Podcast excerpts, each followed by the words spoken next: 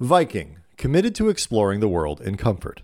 Journey through the heart of Europe on an elegant Viking longship with thoughtful service, cultural enrichment, and all inclusive fares. Discover more at Viking.com. President Biden urges lawmakers to avoid a looming government shutdown.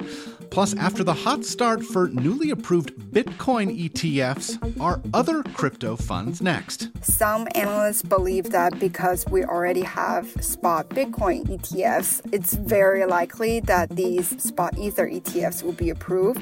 That it's more of a matter of when, not if. And Canada proposes forcing social media platforms to remove harmful content. It's Tuesday, February 27th. I'm Luke Vargas for the Wall Street Journal, and here is the AM edition of What's News the top headlines and business stories moving your world today.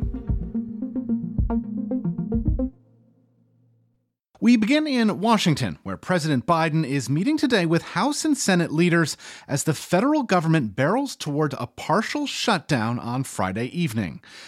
Biden is hoping to break a logjam that has hamstrung Congress as the Republican House and Democratic Senate have deferred on their responsibility to set full fiscal year spending levels, leaving the government running on a series of temporary extensions since September. House Speaker Mike Johnson has told Republicans that lawmakers should expect to vote to finalize spending levels for agencies whose funding expires in the coming days. However, party infighting in the House is raising the prospect that a temporary shutdown may be unavoidable. Meanwhile, President Biden is adding pressure to negotiators racing to broker a ceasefire between Israel and Hamas, saying that Israel has agreed to halt its Gaza war during Ramadan if Hamas releases hostages. Israel declined to comment on Biden's remarks. Biden also offered the White House's most detailed timeline yet about a possible ceasefire as negotiators hope to avoid an Israeli ground operation in the crowded southern Gaza city of Rafah. I hope by the beginning of the weekend. I mean, the end of the weekend. At least my, my, my, national security advisor tells me that we're close. We're close. It's not done yet. And my hope is by next Monday, we'll have a ceasefire. Biden's comments came on the eve of today's Michigan primary. The state is home to the largest percentage of Arab Americans in the U.S., and pro Palestinian activists and young voters are pushing voters to select uncommitted rather than cast a ballot for the president in order to register disapproval with his pro Israel stance. Donald Trump is expected to win Michigan's GOP primary, though former South Carolina Governor Nikki Haley has pledged to remain in the race through Super Tuesday on March 5th. Officials in Canada are proposing new rules to compel digital platforms to remove harmful content, as well as a new digital safety commission that would be tasked with enforcement. Journal Tech reporter Sam Schechner. This is the latest in a string of governments trying to make online platforms and specifically social media more responsible for what their users post on the internet. For decades, the deal had kind of been that they had a, a, quote unquote safe harbor, that they were just hosting this material. And unless they were notified that there was something wrong with it, they weren't responsible for taking it down. Canada now is proposing rules that would give these platforms a duty to either ensure that certain types of material isn't published or take it down once notified. Very much in line with the sort of approach that we've seen passed already into law in the European Union and more recently in the UK. The Canadian rules would specifically cover content featuring the sexual exploitation of children, as well as the non consensual posting of intimate images known as revenge porn. And leaked documents have revealed that private companies are tracking ethnic minorities on behalf of China's spying and surveillance programs. Hacked files from Chinese cybersecurity firm iSoon were uploaded to online developer platform GitHub before being removed and detail how China's government uses surveillance to impose political controls inside and outside of its borders. Journal analysis of the documents shows Beijing has been particularly focused on the threat posed by ethnic minority groups such as the Uyghurs, though chat logs also showed the firm was offering to monitor Tibetan exiles in India. iSoon and China's Ministry of Public Security didn't respond to a request for comment. Coming up, Bitcoin is continuing to rally following last month's approval of ETFs trading the crypto. And now, Wall Street is setting its sights on making another digital coin readily available for retail investors. We've got that story and much more after the break.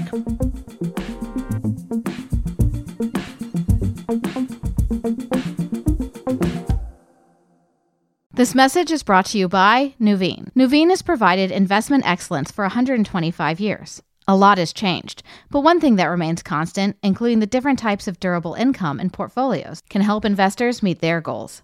With expertise across income and alternatives, Nuveen continues to expand its capabilities while maintaining its legacy as a leading investment manager.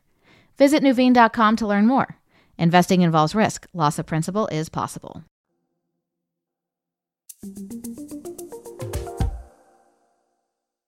Bitcoin topped $57,000 last night as the crypto continues to rally following last month's regulatory approval of the first exchange traded funds for the digital currency.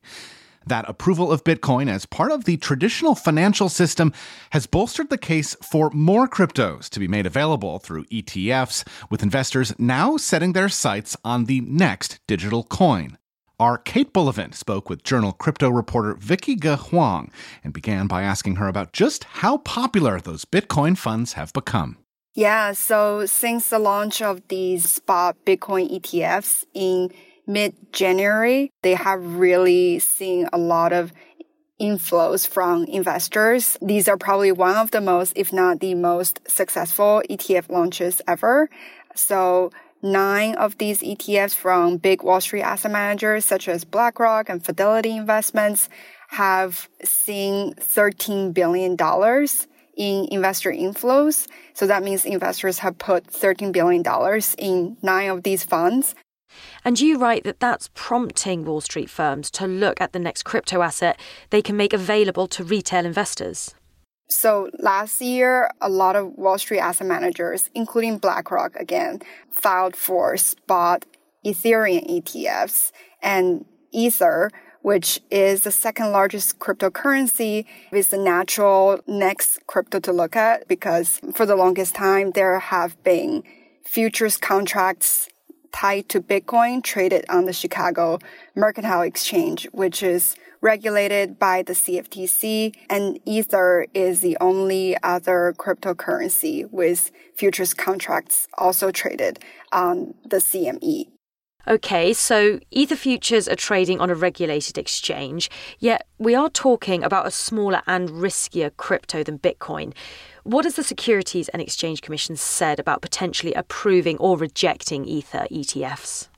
So the SEC hasn't really given a clear signal or indication as to whether it will approve or deny these applications. Some analysts believe that because we already have spot Bitcoin ETFs on the market, it's very likely that these spot Ether ETFs will be approved.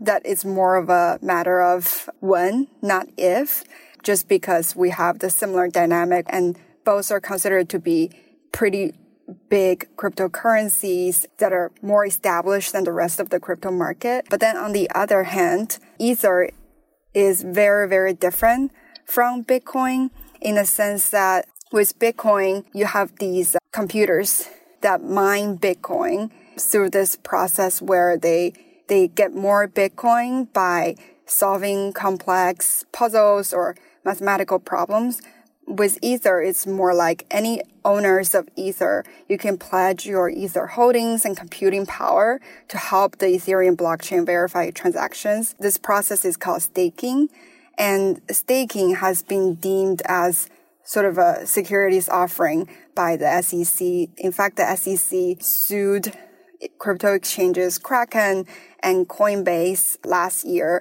saying their staking offerings were basically operating as unregistered securities all this time. So that definitely adds more uncertainty and complications to these spot Ether ETF applications.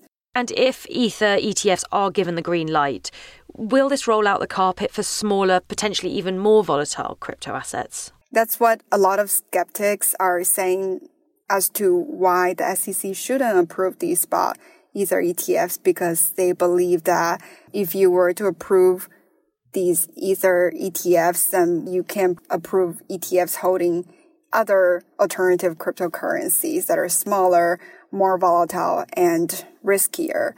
But then there's another camp of analysts saying that it's pretty unlikely just because it goes back to the futures contracts argument that there are only two types of crypto linked futures contracts traded on the CME, a regulated venue. And those are Bitcoin futures contracts and Ether futures contracts. So that makes it unlikely for ETFs holding other cryptocurrencies to come to market. That was WSJ crypto reporter Vicky Ge Huang. Vicky, thanks so much for joining us. Thank you for having me.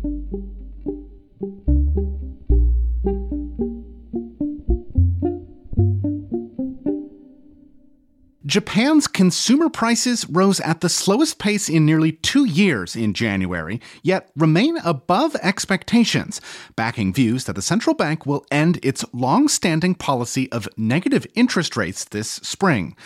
As markets reporter Chelsey Dulaney explains, stubborn core inflation means the Bank of Japan can begin catching up to other central banks who aggressively hiked rates last year. On the one hand, price growth did slow. It came in at about 2.2%. It's down from 2.6% in December, but it's still above the Bank of Japan's target of 2%. And similarly to what we're seeing in the US and Europe, headline prices are slowing a lot, but what is coming down much slower are core prices. So if you exclude food, if you exclude energy, um, consumer prices in Japan slowed to 3.5% from 3.7%. So that's a much slower decline. We're going to see something similar when the US reports a, key inflation figure on Thursday. Core prices are only expected to tick down uh, to 2.8%. So core price growth, which is what central banks are really focused on right now, is coming down slower than overall price growth.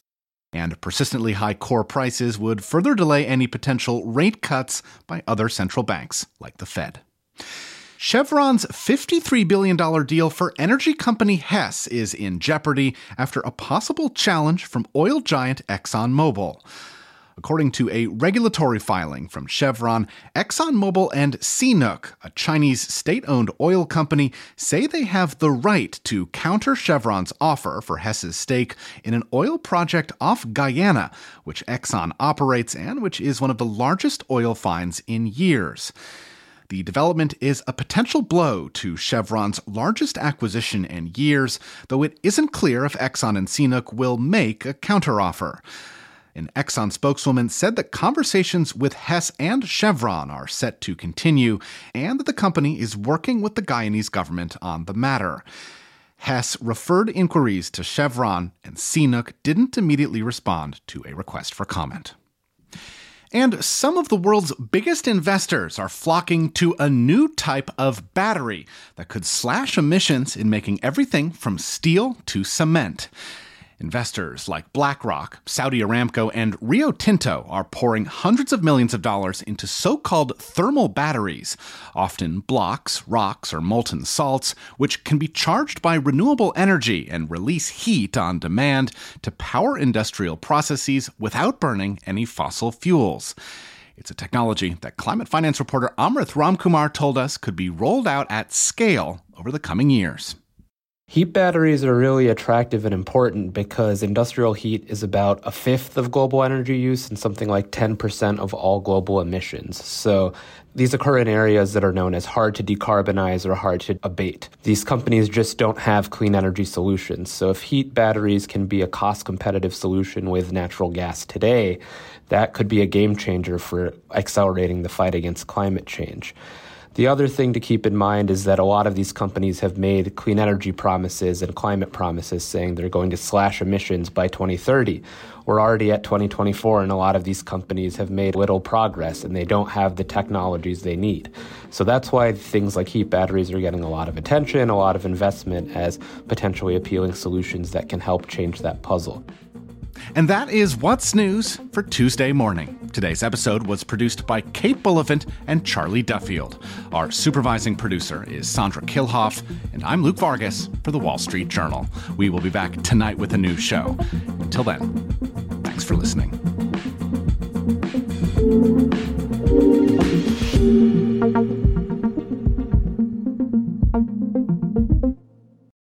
This message comes from Viking, committed to exploring the world in comfort. Journey through the heart of Europe on an elegant Viking longship with thoughtful service, destination focused dining, and cultural enrichment on board and on shore. And every Viking voyage is all inclusive with no children and no casinos. Discover more at Viking.com.